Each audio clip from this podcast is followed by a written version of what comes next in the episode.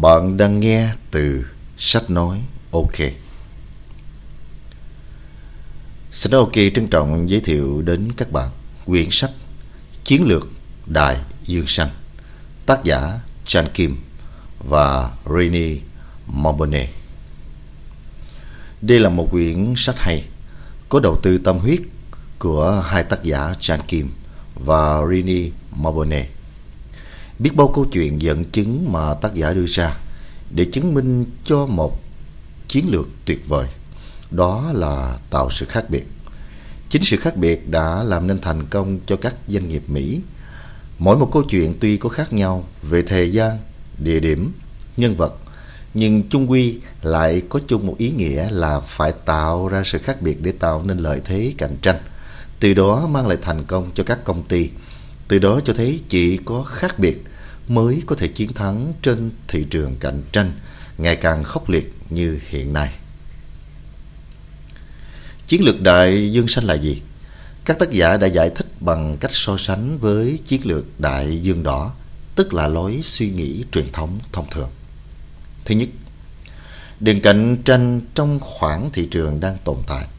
Hãy tạo ra một thị trường không có cạnh tranh. Thứ hai, đừng đánh bại đối thủ cạnh tranh hãy làm cho cạnh tranh trở nên cần thiết. Thứ ba, đừng khai thác tiếp các nhu cầu hiện có. Hãy tạo ra và giành lấy các nhu cầu mới. Thứ tư, đừng cố gắng cân bằng giá trị trên chi phí. Hãy phá vỡ cân bằng bằng giá trị chi phí. Thứ năm, đừng đặt toàn bộ hoạt động của công ty trong việc theo đuổi sự khác biệt hoặc theo đuổi chi phí thấp. Hãy đặt toàn bộ hoạt động của công ty trong chiến lược vừa theo đuổi sự khác biệt, đồng thời vừa theo đuổi chi phí thấp. Bản chất của chiến lược đại dương xanh là nâng cao về giá trị đi kèm với sự tiện lợi, giá cả thấp và giảm chi phí. Nó buộc các công ty phải có bước nhảy vọt về giá trị, mang lại sự gia tăng mạnh mẽ về giá trị cho cả người mua và chính họ. Khi đọc cuốn sách này, bạn sẽ không còn thấy việc cạnh tranh khó khăn như trước nữa. Kim và Mobone đã xây dựng hết sức thuyết phục một mô hình áp dụng các chiến lược theo phương pháp sáng tạo, thay vì phương pháp giành giật thị trường như các lý thuyết trước đây. Chỉ riêng việc họ nhấn mạnh vào hoạt động cải tiến giá trị và cam kết vì lợi ích của nhà đầu tư cũng đã đủ để khiến chiến lược đại dương xanh trở thành cuốn sách kinh doanh mà mọi giám đốc điều hành cũng như mọi sinh viên ngành quản trị kinh doanh cần phải đọc theo Carlos Ghost, Chủ tịch Hội đồng Quản trị và Tổng Giám đốc điều hành của công ty Nissan Motor. Đây là cuốn sách kinh tế khiến bạn phải tự hỏi tại sao về một thứ mà bạn biết về điều kiện để có được những thành công chiến lược. Bởi vì trong đó, Chan Kim và Rene Malbone đã chỉ ra rằng trong khi hầu hết các công ty đều cạnh tranh với nhau trong những đại dương đỏ hạn hẹp như vậy, thì chiến lược cạnh tranh đối đầu ngày càng không thể tạo ra sự tăng trưởng có lợi nhuận trong tương lai. Đây là cuốn sách viết ra nhằm thay đổi tư duy chiến lược cho các giám đốc, nhà lãnh đạo doanh nghiệp với một chiến lược đơn giản, hãy bơi trong luồng nước rộng. Các công ty phải vật lộn cạnh tranh trong đại dương đỏ hẳn sẽ làm tốt hơn nếu học hỏi và làm theo chiến lược đại dương xanh. Cuốn sách đặc biệt có giá trị khi khảo sát kinh nghiệm của các công ty trong nhiều lĩnh vực đa dạng để tìm ra ánh sáng soi rọi cho con đường đến thành công. Theo Carlos Ghost, Chủ tịch và CEO của Nissan Motor Company. Và tại Việt Nam, nhiều doanh nhân cũng áp dụng chiến lược đại dương xanh vào hoạt động doanh nghiệp của mình. Là một trong những cuốn sách hay nhất về quản trị kinh doanh trên thế giới với rất nhiều giải thưởng, Cuốn sách sẽ cung cấp thêm các ý tưởng và phương pháp cho các doanh nhân và các nhà hoạch định chiến lược của Việt Nam. Sau đây chúng tôi sẽ được giới thiệu một số trích đoạn hay của quyển sách Sự tập trung Mỗi chiến lược đều có sự tập trung và hồ sơ chiến lược của công ty hay chính là đường giá trị của công ty đó cần thể hiện rõ được điều này. Nhìn vào đường giá trị của Southwest Airlines – Chúng ta có thể thấy ngay là công ty chỉ nhấn mạnh vào ba yếu tố chính, dịch vụ thân thiện với khách hàng, tốc độ và mức độ thường xuyên của các chuyến bay. Bằng việc tập trung theo hướng này Southwest có thể xác lập những mức giá cạnh tranh với việc vận chuyển bằng ô tô. Họ không đầu tư nhiều vào các bữa ăn ghế ngồi và sự lựa chọn chỗ ngồi. Ngược lại, các đối thủ của Southwest Airlines đầu tư vào tất cả những yếu tố cạnh tranh trong ngành hàng không. Điều này khiến cho họ khó cạnh tranh được với mức giá của Southwest Airlines. Khi đầu tư vào tất cả các yếu tố, các công ty này bị phụ thuộc vào những động thái của đối thủ cạnh tranh. Việc đó cũng dẫn đến mô hình kinh doanh chi phí cao. Sự khác biệt Khi chiến lược của một công ty được định hình như một phản ứng trước động thái của đối thủ cạnh tranh, họ sẽ đánh mất cái riêng của mình. Chẳng hạn những chuyến bay của tất cả các hãng hàng không đều giống nhau ở bữa ăn, khả năng lựa chọn hạng vé. Vì thế, xét trên sơ đồ tổng thể về chiến lược, những công ty áp dụng chiến lược kiểu phản ứng như vậy có xu hướng theo đuổi cùng một dạng đường giá trị.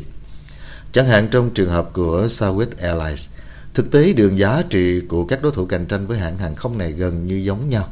Vì thế có thể thể hiện chung trong sơ đồ chiến lược chỉ bằng một đường giá trị đại diện cho tất cả.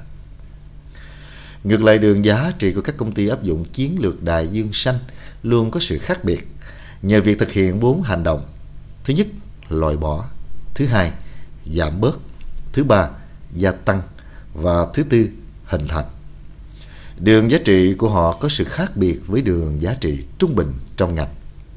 Chẳng hạn như hãng hàng không Southwest Airlines đã trở thành công ty tiên phong trong việc vận chuyển hành khách những tuyến ngắn giữa các thành phố có quy mô trung bình, trong khi từ trước đến nay toàn bộ ngành hàng không chỉ phục vụ cho hệ thống vận chuyển những tuyến đường xa. Khẩu hiệu có sức thuyết phục Một chiến lược tốt phải có một khẩu hiệu tốt, hấp dẫn và ngắn gọn. Bạn có tốc độ của máy bay, nhưng chỉ với giá của ô tô, bất kể khi nào bạn cần. Đó là khẩu hiệu của hãng hàng không Southwest Airlines. Đối thủ của Southwest Airlines có thể đáp lại thế nào? Ngay cả một công ty chuyên về quảng cáo cũng gặp khó khăn khi nghĩ ra một khẩu hiệu đáng ghi nhớ cho các hãng hàng không với sự phục vụ và điều kiện trên máy bay không có gì khác biệt. Tốc độ chậm hơn và giá cao hơn. Một khẩu hiệu tốt không chỉ truyền tải thông điệp rõ ràng mà còn quảng cáo một cách trung thực nếu khách hàng sẽ mất niềm tin. Trong thực tế, có một cách tốt để kiểm tra tính hiệu quả và sức mạnh của một chiến lược là xem khẩu hiệu của chiến lược đó có mạnh mẽ và xác thực hay không. Như mô tả, bản phát thảo chiến lược của Cirque du Soleil đáp ứng được ba tiêu chí của một chiến lược đại dương xanh. Cirque du Soleil đó là một cái gánh xiết và một trong những cái gánh xiết thành công nhất trên thế giới. Đó là sự tập trung, sự khác biệt và một khẩu hiệu hấp dẫn. Sơ đồ chiến lược của Cirque du Soleil cho phép chúng ta so sánh điều giá trị của họ với những đối thủ cạnh tranh.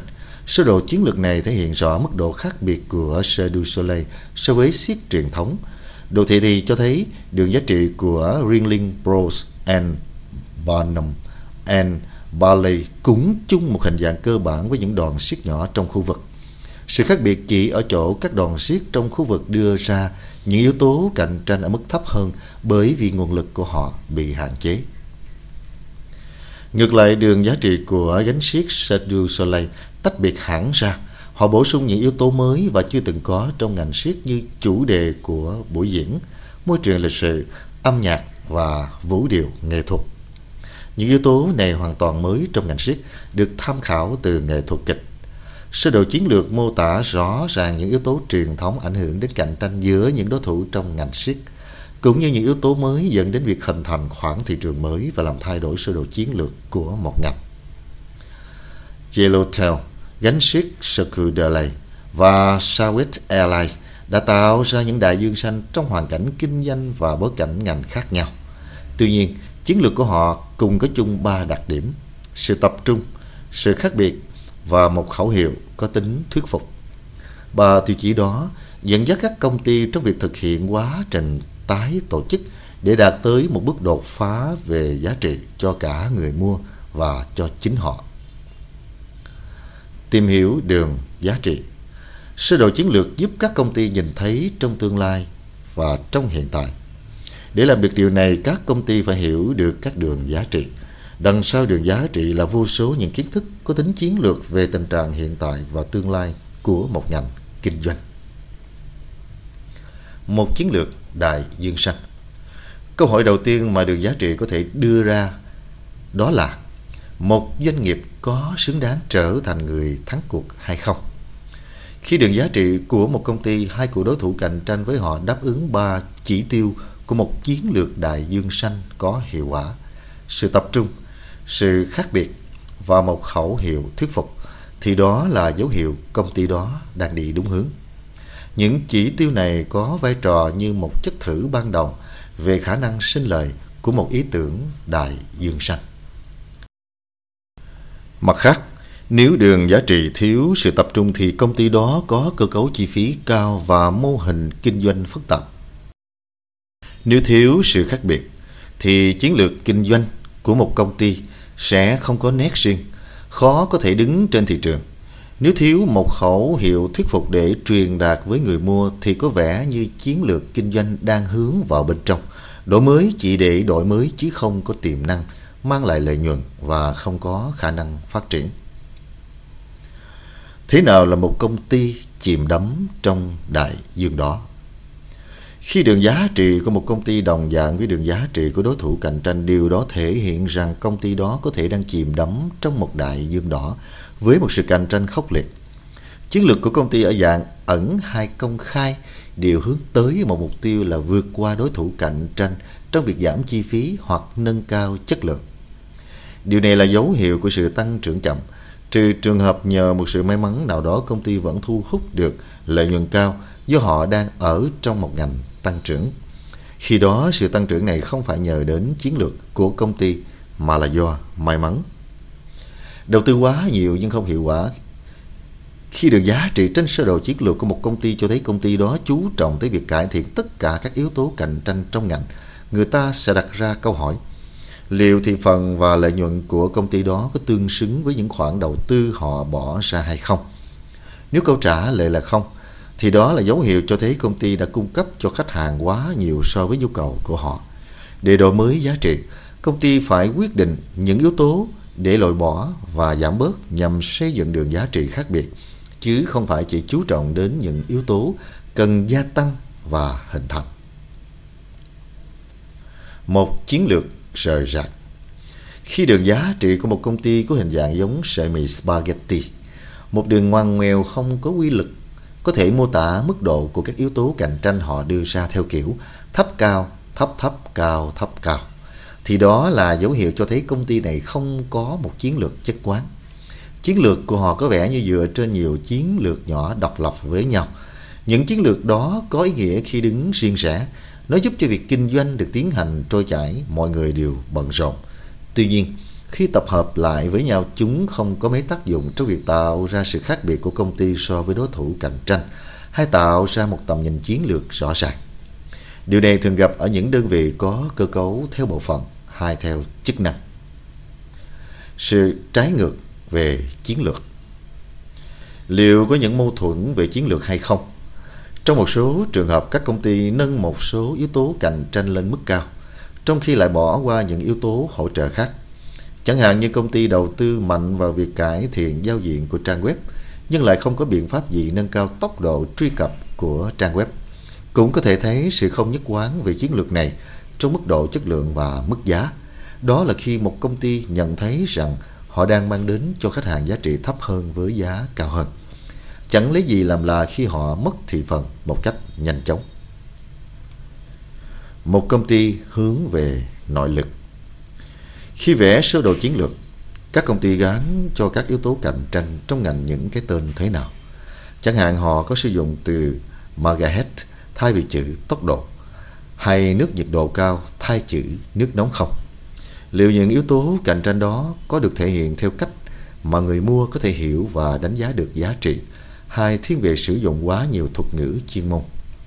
Loại ngôn ngữ sử dụng trong sơ đồ chiến lược cho thấy tầm nhìn chiến lược của một công ty được xây dựng trên quan điểm từ ngoài vào trong, định hướng bởi nhu cầu bên ngoài, hay quan điểm từ trong ra ngoài, định hướng bởi khả năng bên trong.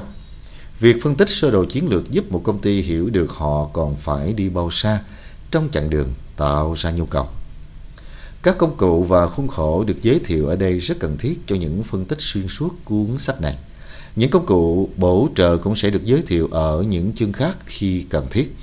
Chính sự giao nhau của những kỹ thuật phân tích này cùng với sáu nguyên lý hình thành và thực hiện chiến lược đại dương xanh sẽ tạo điều kiện cho các công ty bước ra khỏi cạnh tranh và mở ra khoảng thị trường không có cạnh tranh. Bây giờ chúng ta hãy chuyển sang nguyên lý đầu tiên, xác lập lại ranh giới thị trường. Và trong những phần tiếp theo, chúng ta sẽ hiểu được cách thức tối đa hóa cơ hội và tối thiểu rủi ro nhằm vào hình thành các đại dương xanh. Trên đây là các trích đoạn trong quyển sách Chiến lược Đại Dương Xanh. Chúng tôi hy vọng rằng các bạn sẽ tìm ra một chiến lược đại dương xanh cho cá nhân, cho công ty của mình và các bạn sẽ áp dụng một cách thành công. Sau khi nghe xong quyển sách, à, chúng tôi hy vọng rằng các bạn đến nhà sách để tìm mua sách gốc ủng hộ cho tác giả và nhà xuất bản. Vì đây là truyền thống của người Việt Nam chúng ta đó là uống nước nhớ nguồn và ăn quả nhớ kẻ trồng cây. Chúc các bạn đọc sách à, vui vẻ và thành công. Hẹn gặp lại và xin chào tạm biệt. Sách nói ok.